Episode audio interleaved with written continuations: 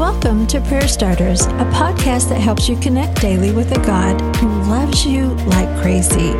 Each episode shares a scripture, a drop of encouragement, and a prayer starter to begin a conversation with God right where you are.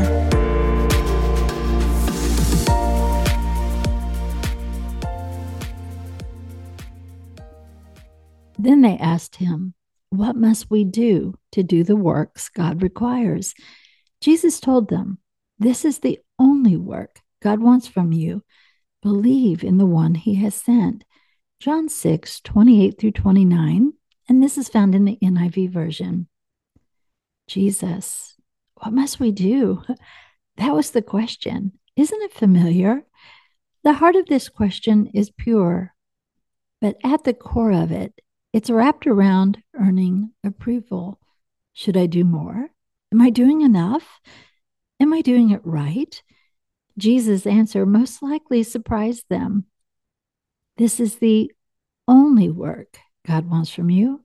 Believe in the one He has sent. Believe. what? That's not something you do. That's something you become. Someone said this recently belief changes behavior. What that means is that when we believe that He loves us, ah, that's faith changing. When we believe that the cross demolished the stronghold of sin, that's freeing.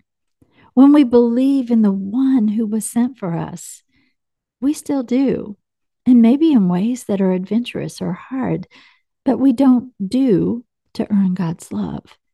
Instead, it's a joyful overflow of who we are becoming and our belief as we walk with Jesus day by day. Today's prayer starter Jesus, I've been in a doing cycle for such a long time. If I do more, if I do enough, if I do this or that, or don't do this or don't do that, that's not what you're asking of me. You're asking me to simply believe in you, in your mission, in your love for me, in your love for the world, in the fact that you took my sin and you made me whole. I believe. and as I do, leaning into that truth, I am forever changed. Now, friends, it's your turn when I read this verse this week, it came to life in a whole new way. John 6 28 through 29 became my prayer daily. Read those verses for yourself and then take a deep breath as you receive the words over your own heart, for that is where transformation comes, not in what you do, but in where believing leads you. Prayer Starters is brought to you by the KLRC Podcast Network.